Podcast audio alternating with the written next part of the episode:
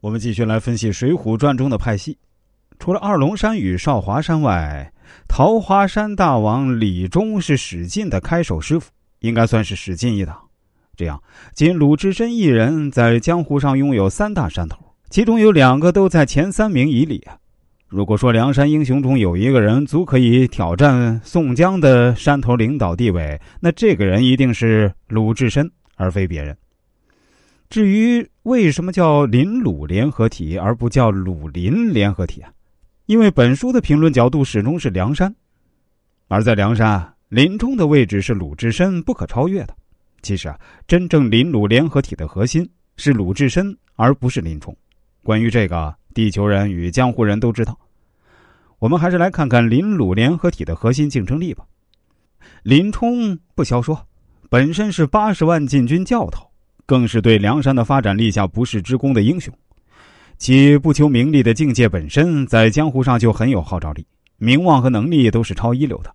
卢俊义的功夫肯定超过林冲，但在梁山与江湖地位上，恐怕要让林冲一到二分啊。至于关胜呢，更多的是托祖宗的福荫，这个他自己也很清楚。鲁智深的领导水平和菩萨心肠，在梁山甚至整个江湖都是罕见的。其后来能够圆寂，以这样的方式退出江湖，即可见其非寻常人。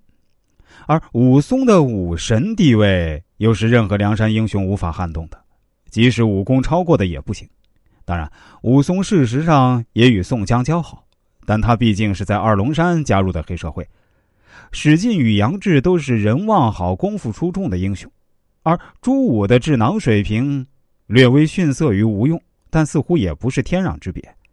这样算来，林鲁联合体控制三大山头，也就是二龙山、少华山和桃花山。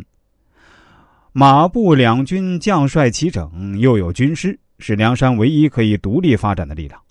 换言之，在梁山控股集团公司里，林鲁公司是整个集团实力最强、利润率最好、专利数最多、真正拥有核心竞争力的公司。当然，也是最容易不服从集团公司的下属公司。梁山公司的政治问题，近一半出在这里。日后一定要引进关胜，并排在林冲之前，与这个有直接关系。比较而言，以孙立为首的登州系，以及附在吴用光环下的戴宗系，虽然在梁山也算实力不小，但根本就不值得宋江放在心上。前者人员结构单一。